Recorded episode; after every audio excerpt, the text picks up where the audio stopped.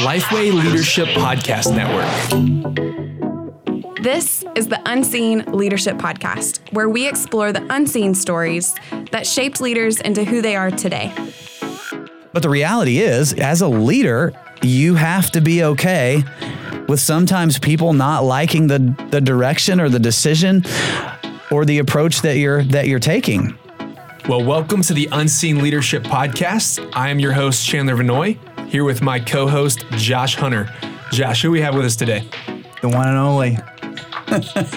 you can hear his laugh. We don't know his name The yet. one and only. Ben Trueblood. Wow, the one and I guess that's true. I've never met another person with last name Trueblood other than your wife and your children. Yeah, there's Elton Trueblood, who is a theologian, Puritan kind of dude. Are you related? Uh, it, I, I'm told that You claim- I'm do you related. Uh, yeah, I'll, I'll grab that one. There you go. Um, yeah, I, I'm told I'm related distantly, but I've never like done 23 and Me to find out or anything. Well, it might be time, Ben. might be time. Well, Ben is my boss's boss. So I actually can't even make eye contact with them. And the, uh, Careful what you say here. this is the only time I've ever spoken with Ben. I'm not allowed to. directly, not indirectly. We Yeah. have a piece of poster board up in between. So Yeah, well, actually, I just looked at his eyes. Sorry, Ben. Hey, Ben serves as the director of student ministry for Lifeway Christian Resources and has 17 years of student ministry experience. 14 of which were spent in a local church as a student pastor. So he knows a lot of student ministry, really well informed there. And in addition to his role at Lifeway, Ben is involved in training, consulting, speaking to student ministries throughout the U.S. He's also written three books within reach, Student Ministry That Matters, and A Different College Experience. Let's just say the man is smart when it comes to student ministry. Everything else, though. yeah, Cardinals baseball. Uh, yeah, Cardinals baseball. uh, some video games I, I have the note right here. and here. student ministry, and that's about it. That's I have all you got. That's all you need. Let's just say the man is smart when it comes to student ministry, dot, dot, dot, and gaming. And gaming. He's a gamer. And some people like with that, they're like, "Well, I'm not going to listen to anything this guy has to say." Has to say. But I actually think it's really cool. And you're, uh, we're going to get to this type three Enneagram, right? Yes. So, like, what you want to hear, I just want to be loved for me. And so I think it's awesome that you're not ashamed to game. I, No. think, it, I think it's awesome that you love it. Well, and it uh, and like the whole gaming environment feeds the Enneagram three achieve, achieve, achieve, right? Win, win, because win. you just it they're they're built in such a way to feed. I've got to do the next thing. Yep. They know how to keep you. So what's what are you playing right now? Well, we're jumping right in. I- This is, uh, this is so- not the unseen part. Well, kind of, I guess. Kind maybe. of. Yeah. It is Behind unseen because it's not something I, I talk about a whole lot, I guess. Um, so right now, the most recent uh, game I've been playing is MLB uh, The Show. Oh, yeah. 19. So it just came out uh, a couple weeks ago, and man, it's great. That's awesome. I love it. I miss I miss the baseball video games. Those are great. Yeah, one. What's interesting is like this one PlayStation and Sony. I Yeah, guess you can't get it on Xbox. No, they they have an exclusive license. They're the only baseball game. yeah. Yeah. So it's sad. so you got to have. You could be a leader and game at the same Absolutely. time. Yeah. He's proven it. That's right. It's Absolutely. possible. It's possible. I love it. Well, Ben, I mean, Josh just rattled off everything, kind of your bio, what you've done. You know, we we would love to know. We know what your current role is here at Lifeway over student ministry. Can you take us back to the leader before the, today and, and kind of how that journey led up to here, the different areas and leadership positions you were in that led you to where you are? Yeah. Well, in college, I drove a forklift for Sam's Club. Uh, I worked in the freezer section, and that's where it all began. Did you have a did you have to have a license? I did. I was a licensed forklift operator, and it was super fun. Uh, but no, that really like in for ministry stuff, and really like the first step into leadership uh, came right off the heels of that. Um, I had interned at the church uh, that I grew up in right after high school, um, and really di- didn't have a great experience with that and came to a point where I really just said, man, if this is what ministry is, then I don't want any mm. part of it. Yeah. And I, I'm I'm just going to be. I'll fulfill God's calling on my life to pour into teenagers through being a really good small group leader. Like that's where I'll pour in because man, we ha- I, I was looking around and I was like, man, we have a lot of really awesome small group leaders that are businessmen and businesswomen, and like I'll just do that. Yeah. And so changed my major in college and uh, was working at Sam's Club, and like my track was I was going to go into the business world. Um, my field was uh, transportation and logistics, and so like that's where I was, that's where I was headed. And God used uh, some mentors in my life and a really specific moment of being a like disciple now small group leader. Uh, sometimes if you grow up around the church, when you get into college, like sometimes you just go around and do disciple nows for different people that Yeah. you've known. Uh, and so I remember I was in Austin, Texas, doing one uh, for a mentor of mine, and God used that moment and being with that group of high school guys to really say, no, like I've. I've called you to more than serving me through a small group. I've called you to do this vocationally. Yeah. Uh, and so that's kind of where that calling was really solidified in my life. I think it would be important to state too that uh, in my statement of if this is what ministry is, I don't want any part of it. Um, I think my heart and my attitude was definitely wrong in a lot of places with that. So I don't want to say it was just the church. Uh, there were some things that I definitely um, disagreed with. There was a whole lot that I handled in a wrong way, just as a young, trying to figure things out. And so When you're young, you know everything. So and that's the problem right like Yeah. that would be that would be part of the culprit there so uh, it wasn't too long after that disciple now that uh, god opened a door for uh, my wife and i kristen to move to alabama and uh, begin serving at our first church um, in 2001 and so that was just uh, it happened quickly from there. And so that was a it was a cool moment. Looking back there was kind of some meandering to my calling um, and even a little bit of refusing at some points but that's where the student ministry journey began. And uh, fast forward all these years later and and, and here we are. Served as a student pastor uh, in a couple of churches most recently in uh, Virginia over on the coast uh, place Hampton Roads is the area.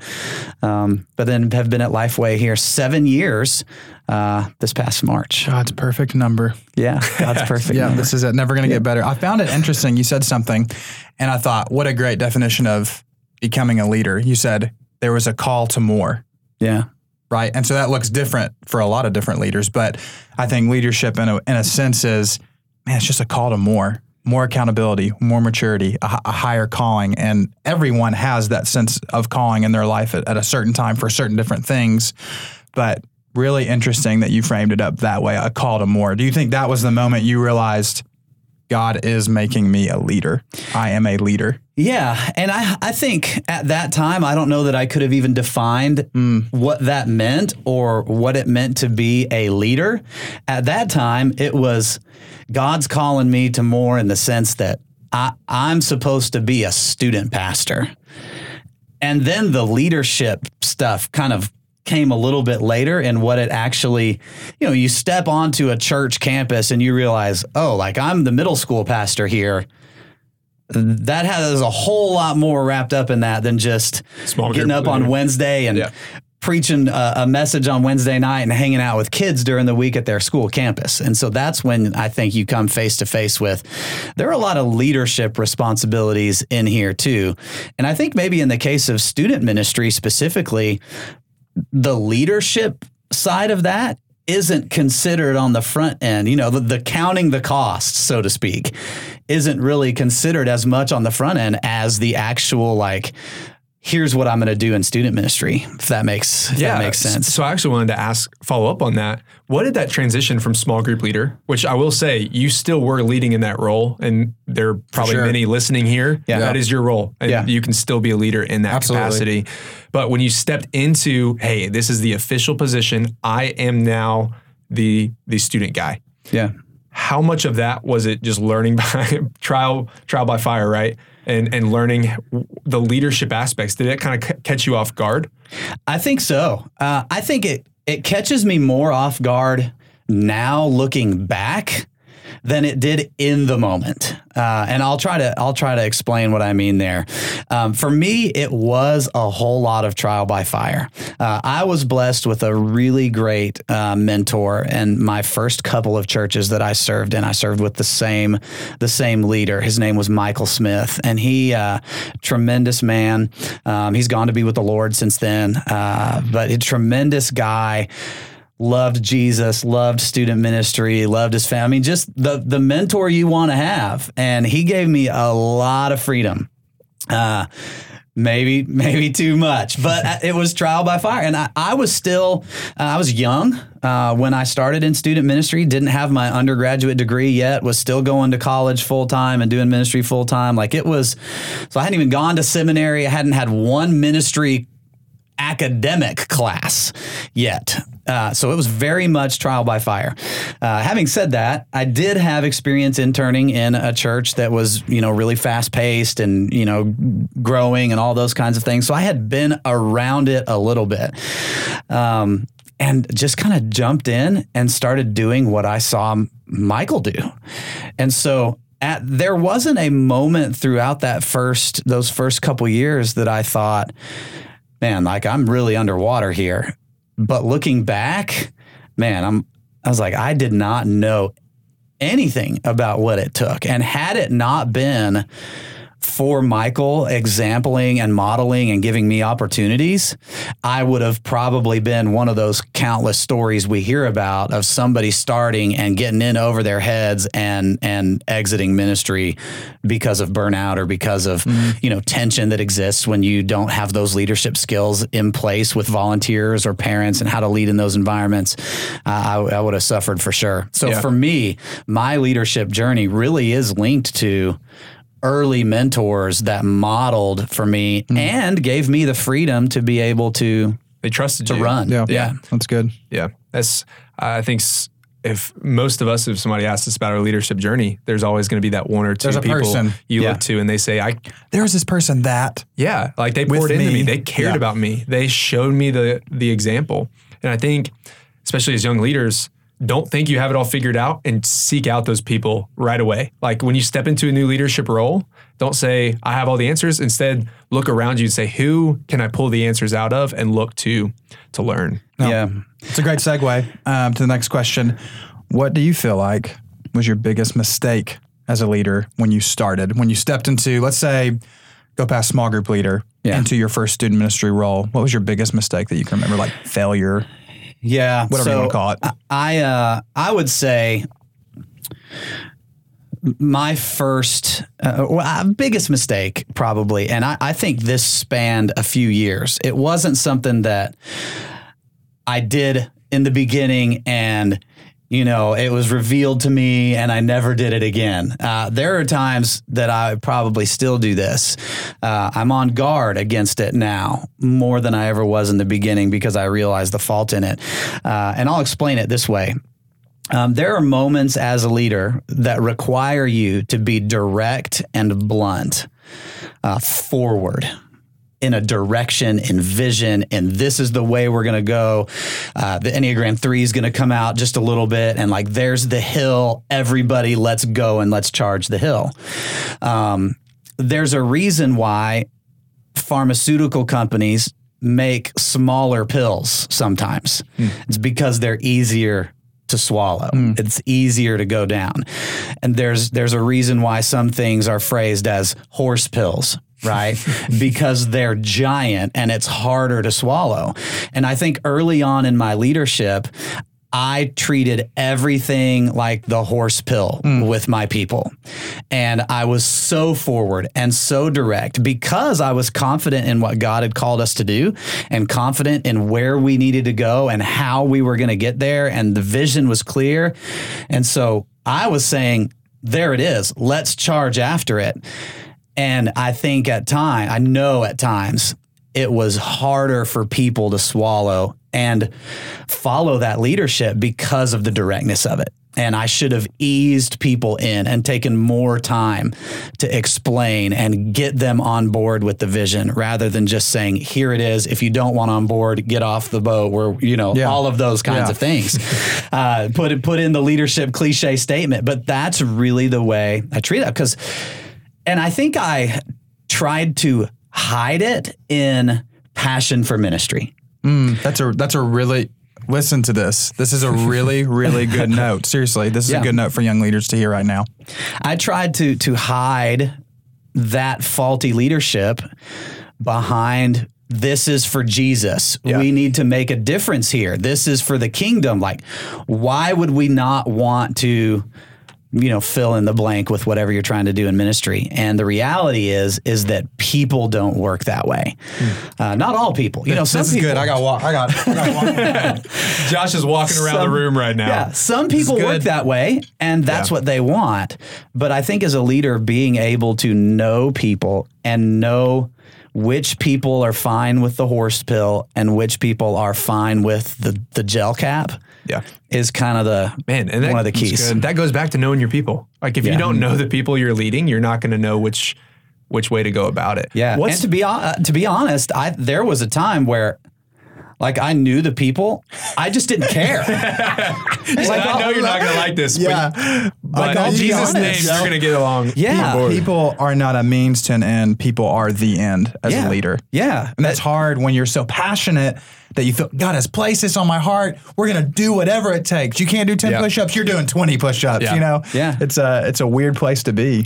and just didn't care enough to to stop and do that. Be- Yeah. And again, I think it was because it was behind this faulty veil of I care so much about Mm. that that nothing else like we all just need to get there and Mm-hmm. it is just it's just wrong. Well, this is a good enough answer to really end the podcast Absolutely. on. Really, it's, it's really really good. Yeah. Real, real quick. I know, just in the same way that we're all resonating with this, so many listening are as well. What's a tangible way? Okay, I, that's an issue for me. How do I actually? What's like a step that I can take to make sure that I'm maybe delivering the vision and getting people on board in smaller doses? Yeah. So uh, I'm not the first person to say this, and countless people have said it. So I, don't, I wouldn't even know who to quote in it. But John Maxwell. yeah, when in doubt, John Maxwell. Yes. Uh, but I think the principle of uh, hold your hold your mission, hold your vision tightly, and the strategy loosely is a good principle. And other. Again, people have said it all kinds of different ways. Uh, I think Andy Stanley says it like write your mission in ink and the plan in pencil, or you know something like that. Uh, I think that's a good thing to remember because it forces you to pull people along and say, here's the big mission and vision. This is the why. How do you think we need to get there? Yeah. Because the reality is, there were people, uh, volunteer leaders, parents in the, involved in the student ministry uh, for me as a young leader um, who were very skilled in strategy, in planning, in organization, that like this is what they did for a career.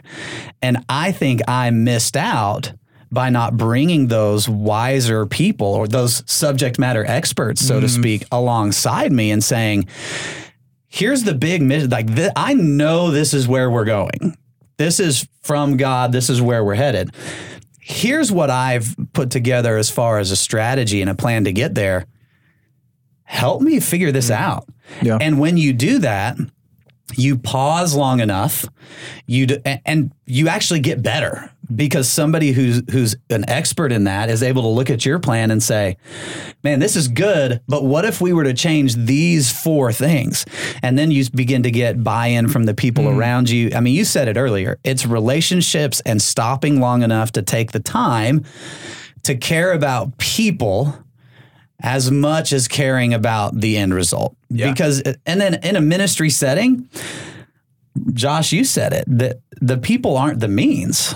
Like you're discipling them along the way of reaching the vision and mission that God has given you. Ephesians chapter 4 would say we're pastors to train the saints for the work of the ministry. Mm-hmm. Well, training them along the way is actually discipleship. Mm-hmm. And so if you're just full steam ahead, this is where we're going, and everybody get off the track, then you're missing out on discipling moments along the way too. That's great. So, you from all your time, from where you started, small group leader to now, you've you've picked up some qualities of leadership. What what, what are what is maybe maybe what is one or two of those? He's good. I- it's, it's okay. I- He's there. We're, yeah. we're just we're just trusting this, right? That's yeah, right, yeah. So what what are, if you looking back, what what are some qualities that you wish you could bring back to your younger self? Um, I think one of the main qualities, and you've probably heard this from from other people too, is just listening. Uh, not listening to get through a conversation or listening to respond with what you think is better, but actually stopping to listen and hear, like truly hear people, I think is a leadership quality that uh, that is learned.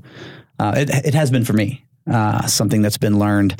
Um, so I would say that is one. And then on, on a very practical note, um, I think a leadership quality uh, is is reading.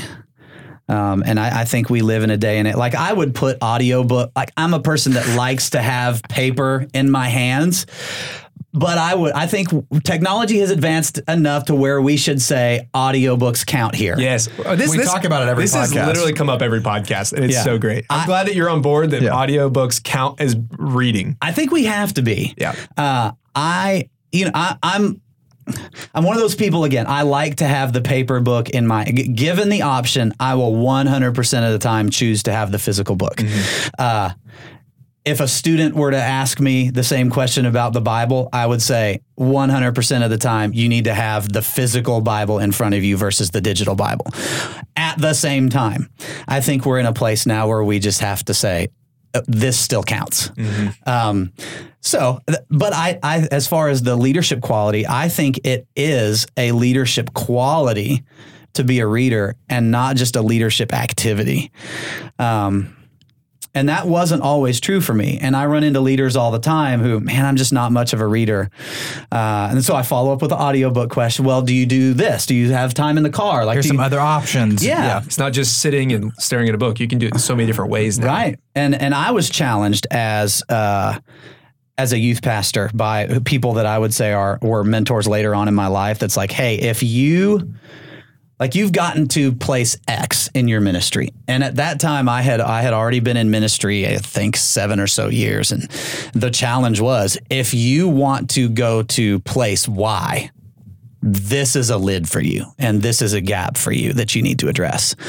Um, and so that that was the beginning of the reading journey. So when you started reading, what was one book someone gave to you that you would recommend right now that you that was Yeah, impactful so this as a one- young leader? Yeah, if you are a if you're an avid reader now, this is probably not the book for you. But if you're in a place like me that was like, man, I'm just not a reader. I don't see a lot in it. Then read for your life by Pat Williams. So Pat Williams is uh, like the senior vice president for the Orlando Magic. He's the guy that drafted Shaq. Like so, he he's been around since the beginning with Orlando. Is this the guy you talked Magic. about the other day? Yeah. Okay. Yeah, absolutely. So he, I heard him speak as a student pastor when I took a group of students to a program called Student Leadership University, uh, and the guys that I that challenged me in that, Brent Crowe, Jay Strack, like they, uh, they've been, I would consider them friends and mentors in leadership.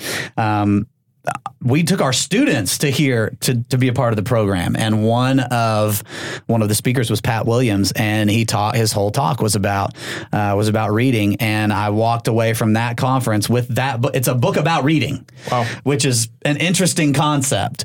Uh, but it inspired me uh, to really begin a journey of of reading and taking in content that way as a way to learn and develop myself. And so that that has stuck with me for a long time. Well, Ben, we want to hop back in and ask what are some of the biggest keys for young student pastors when it comes to leadership?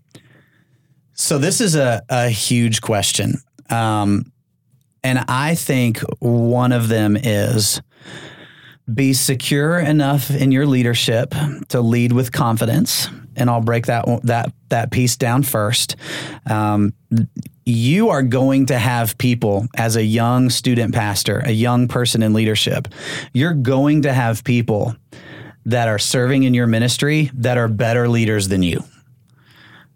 Just You because should, you should of hope time. so, actually. Yes, just because of time, and they've been lead. So I'll give you a personal example. Uh, I, I served as a high school pastor at a church in Northwest Arkansas, um, uh, and one of our leaders at the time was the the CEO of Tyson Foods. His name's Donnie Smith, um, and he is one of the most incredible people uh, I've ever been around. Most incredible leaders. Like he's leading a massive global company, uh, and so like if you eat chicken from the grocery store. It comes probably from Tyson Foods. Uh, and so this guy loved Jesus. I mean, he is all star. It's the leader you dream about. And I was super intimidated in a leadership environment because I'm standing in front of him as well as other leaders that were high caliber leaders in what they do. And it was like, man, I'm supposed to lead this guy? Like he could lead me under the table for the rest of my life. Like I'm never going to reach the level of leadership that this guy has attained. Uh, and he was talking to. It was later on that he that he was talking to a group of of pastors that that I was a part of, uh, and he just frankly said, "Hey, I know that this is sometimes the feeling that people have when they try to lead. I don't know if he like picked up on this from me or what, but the basic point was we need you to lead. We are looking to, yes, I may do this in my career, but God has put you here purposefully, sovereignly to lead. And so you need to take the mantle of leadership confidently and you need to lead and give direction to people like me. We are starving for that. Yeah. And that really stuck out to me. I was like, okay, like this, like God has put us there for a reason and we need to lead even in those environments. So the first thing that I would say is be willing to lead confidently, even though there are people there that have been at it longer than you and are stronger leaders than you. God's given you a vision, He's given you a mission. Learn from them, but lead with confidence. The other thing that I would say, and that's the second part of that, uh, is have the humility to involve subject matter experts when you're not mm. one. That's good. So, for instance, a lot of young student pastors have never parented a teenager, right? Yep. So, you're not a subject matter expert on what it means to parent teenagers. You might be a culture subject matter expert. You might be a teen cult, like you you know teenagers. But to parent a teenager is very different than pastoring a teenager. Yeah, and just knowing a teenager. Yeah, absolutely. And so, I, I, the one mistake that I that I would point to is trying to tell parents of teenagers how to parent instead of being the connector for them. Like, I can't answer your issue specifically, but I can partner with you and I can connect you with people and with content that can help you get through this issue with your teenager. Um, and I think a lot of student pastors are hesitant to do that because I, I was hesitant to do that because I felt like, man, that makes me less of a student pastor if I can't step in and help in this situation right now. But it actually would have made me a wise student pastor to say, I don't know this exact situation, but let me find someone who does. And so this idea of for a student pastor of knowing when to be coach and knowing when to be connector hmm. is a huge thing early on in That's leadership. good. It's like I feel like I've noticed a lot over the years. You get so student pastor, for example. I get hired into a student ministry role, a student pastor role. I'm the expert. I know what I'm doing. And Yeah. actually, what makes a great leader or student pastor, or put whatever title you want to in there, if you're leading people or groups of people, is saying, how can I get a team around me that actually knows more than me? How, how am I actually not the smartest person in the room? Yeah. That's my goal. Who can I get around the table? It comes back to the vision. You have to have relational capital that you know I can go to that person and say, "Hey, this is I wouldn't say a weakness, but it's just I don't I've not been in this in your shoes. I know that you can speak into this and they trust you to connect them." Yeah, that's right. don't feel the pressure of trying to be the smartest one in the room. Nobody nobody expect. I mean, some people might expect that, but the most successful leader is the one that bring in experts on subject matter around them. And honestly, like your podcast, Lifeway Student Ministry, Lifeway Student Podcast, right? Lifeway Student Ministry Podcast. Lifeway Yes. Student Ministry Podcast. And where can they find that, Ben? Uh, it's available on iTunes and Spotify. You just just type it just type it in. Just on- a little plug. Yeah, We had to- had to it's on that. Spotify now. Yes. Oh, that's great. That's a new thing. It's just it in the last month or so. I've heard that Spotify is actually pretty hard to get your podcast onto. So. Really? Well, Well, here's at big Ben. deals there. There you Yeah, go. but Ben leads that with a lot of other um, experts on subject matter with student ministry. Please go check it out. It's really, really good and anywhere from really philosophical to really practical as well. yeah, we try to hit both sides of that.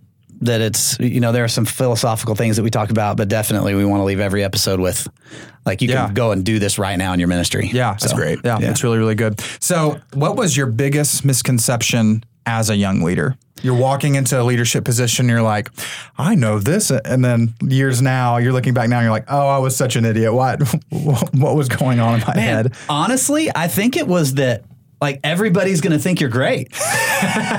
Everybody's going to love me, man.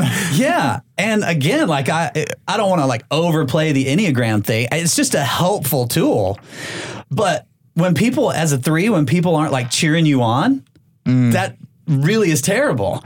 Uh, and so, what is why does everybody hate me right now? So that was something that I really had to wrestle with. Is like people aren't gonna people aren't gonna like you as a leader at points, and I think what the I think we have to be careful there because we could swing all the way to the other side and say to to use the pharmaceutical example from earlier. Well.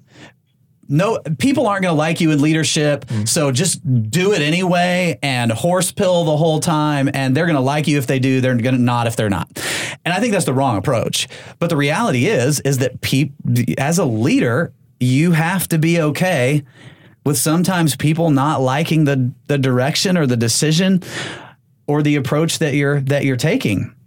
Uh, and so, that, like, I had to revisit that again in coming here to Lifeway, uh, just because of the social, uh, because of social media and the Southern Baptistness that is involved here. You know, people can just get on social media and say whatever they're going to say. You're not. And- you're not always liked. and that's something even in coming here that I hadn't anticipated is that, you know, we go a certain direction with uh study that we have or an event that we have or whatever and and people have an opinion and uh, social media gives them a platform to be able to do that. And so that was a lesson even revisited within the last seven years of being here that hey not everybody's going to love what you do. Uh, and more personally not everybody's going to love you. Um, so it it takes uh, it takes some security in who God has crafted you and created you to be, um, as well as some some moments where you have to stop and say, okay, are what the people who don't love you saying valid things that you need to consider and change in in your leadership? Uh, and so that that can be hard. Yeah. That's it's very practical. Well, let's move into the quick hitter questions. quick hitters. So these I love this. Yeah. I may we may steal this one. The quick hitters. there it is. Steal it. Take it. Take it. Borrow brilliance.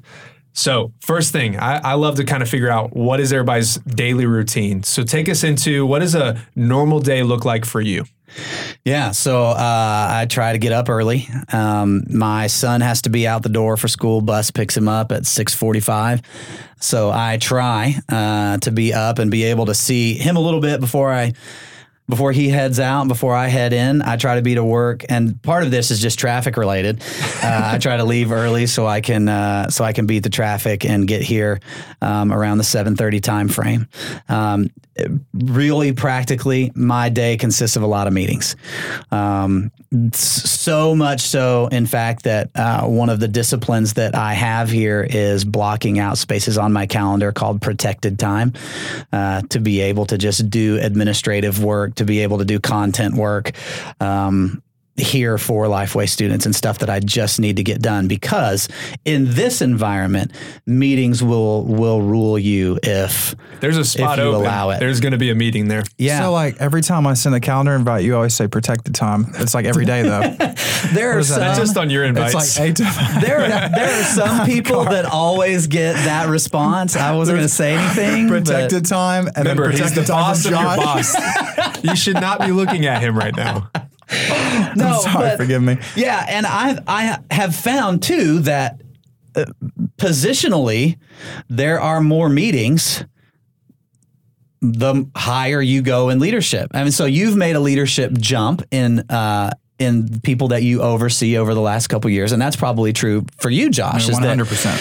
there are more meetings, uh, and I don't. I'm somebody that doesn't mind a lot of meetings, um, as long as we, as long as we get something done. Uh, and so that that tends to be my. I know that's like a really boring ex- answer, but No, it's great. My, my It's great. day consists of a lot of meetings. That's great. Hey, somebody's got to be making decisions around here. glad, that, glad that it's you. What is your favorite personality test? Ooh, that's a good one. Um, man, I think I, I have to go Enneagram right now, and not because. Well, I was about to say not because the hype is around it right now, but I think partly because the hype. And here's why. Because I think it's a personality test that most people are familiar with. So like if you go Myers-Briggs with somebody, you're not going to be able to have as I'm like lengthy a of Q and TA. yeah, you're not going to No, be able to have as lengthy of a conversation um, with people because of that. And so I think that now, like for us uh, here on our student team, uh, we had somebody come in and walk through it with us and do some training with us and kind of made a fun like team development thing out of it. And I things like that are really Yeah. valuable. It was a lot of fun. And so we said it a few times, but dominant number is three. What's your wing? Uh, man, I think I wing four. Yeah. Um, and I pushed back against that a little bit at first because I'm like, well, I'm not very create. Like that doesn't really jump off the page for me. But like the testing is like that's where it Three wing four? that's where it sends Well, me. well, for now, three wing four. yeah, yeah. there you you know, go. you For now. Well, next one. What is an unusual habit that helps you in your leadership? Uh, so this is going to sound really. It's the gaming. Gaming. Yeah, it uh, it helps me in my leadership uh, because it gives me. Now there are people that will argue with what I'm about to say, and they can. And you're okay with that. I'm okay with it. I leadership am is not about being secure in my leadership, and I'm okay. But But you're uh, right. I am one of those people that believe you need a mind break. Uh, uh, part of this is the drive home for me. Like some would say, man, you're in the car an hour on your drive home every day. You need to be listening to podcasts. And uh, like sometimes I just need to turn it off. Like I need a break from taking in content and I need a break from that. Uh, and so gaming provides that for me. Uh, it's also cool now that my son, is, he's a seventh grader and it's something that he's into. And so that provides a little bit of time and connection for us.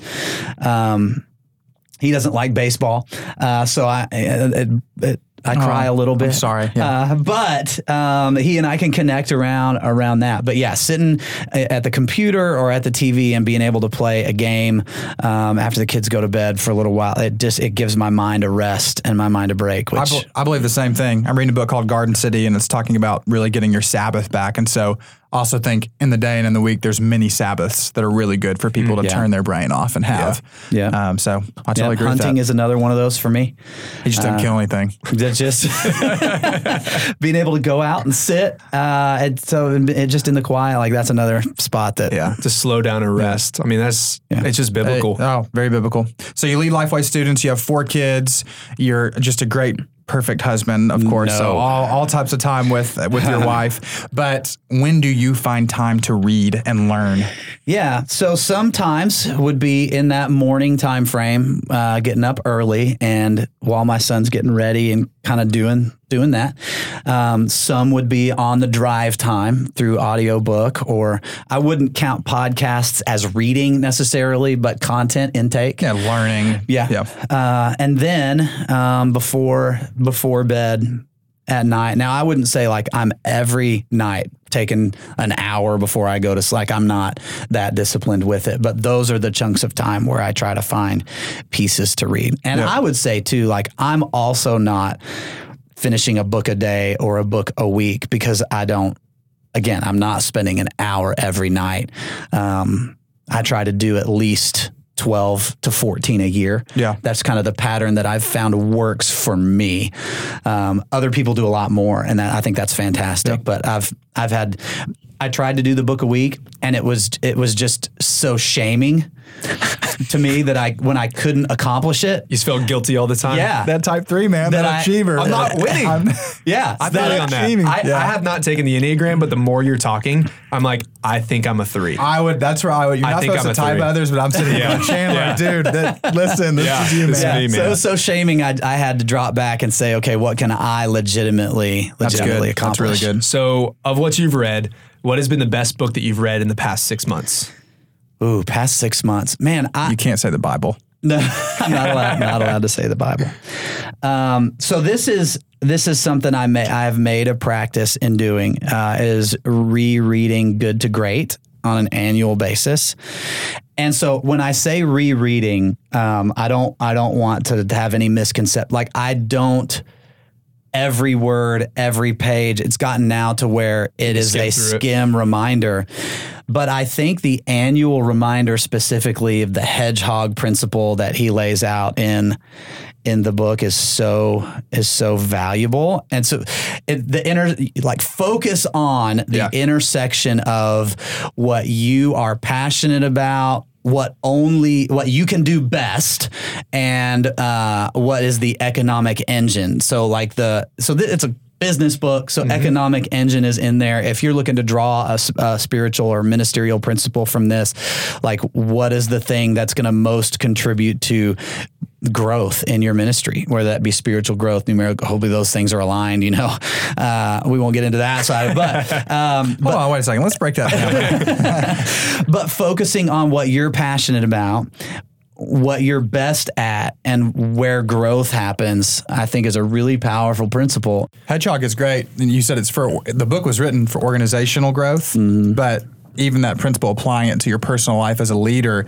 helps you hone in and focus. Man, Lord, what are my strengths? What is the thing that I need to be focusing on? You guys Google it, read it, whatever you want to do. It's really helpful. it's hard not to read it and realize, wow, there's a lot of things that I'm doing that I could cut out and really be able to focus energy on what actually moves the needle personally, Yeah. organizationally, in your ministry. Yeah. Watching Tennessee football, basketball. Absolutely. Cut that out. Yeah, that'd be good. I was, if you're looking for another one, I would say uh, Angela D- I th- Duckworth. Grit. Uh, Grit is another.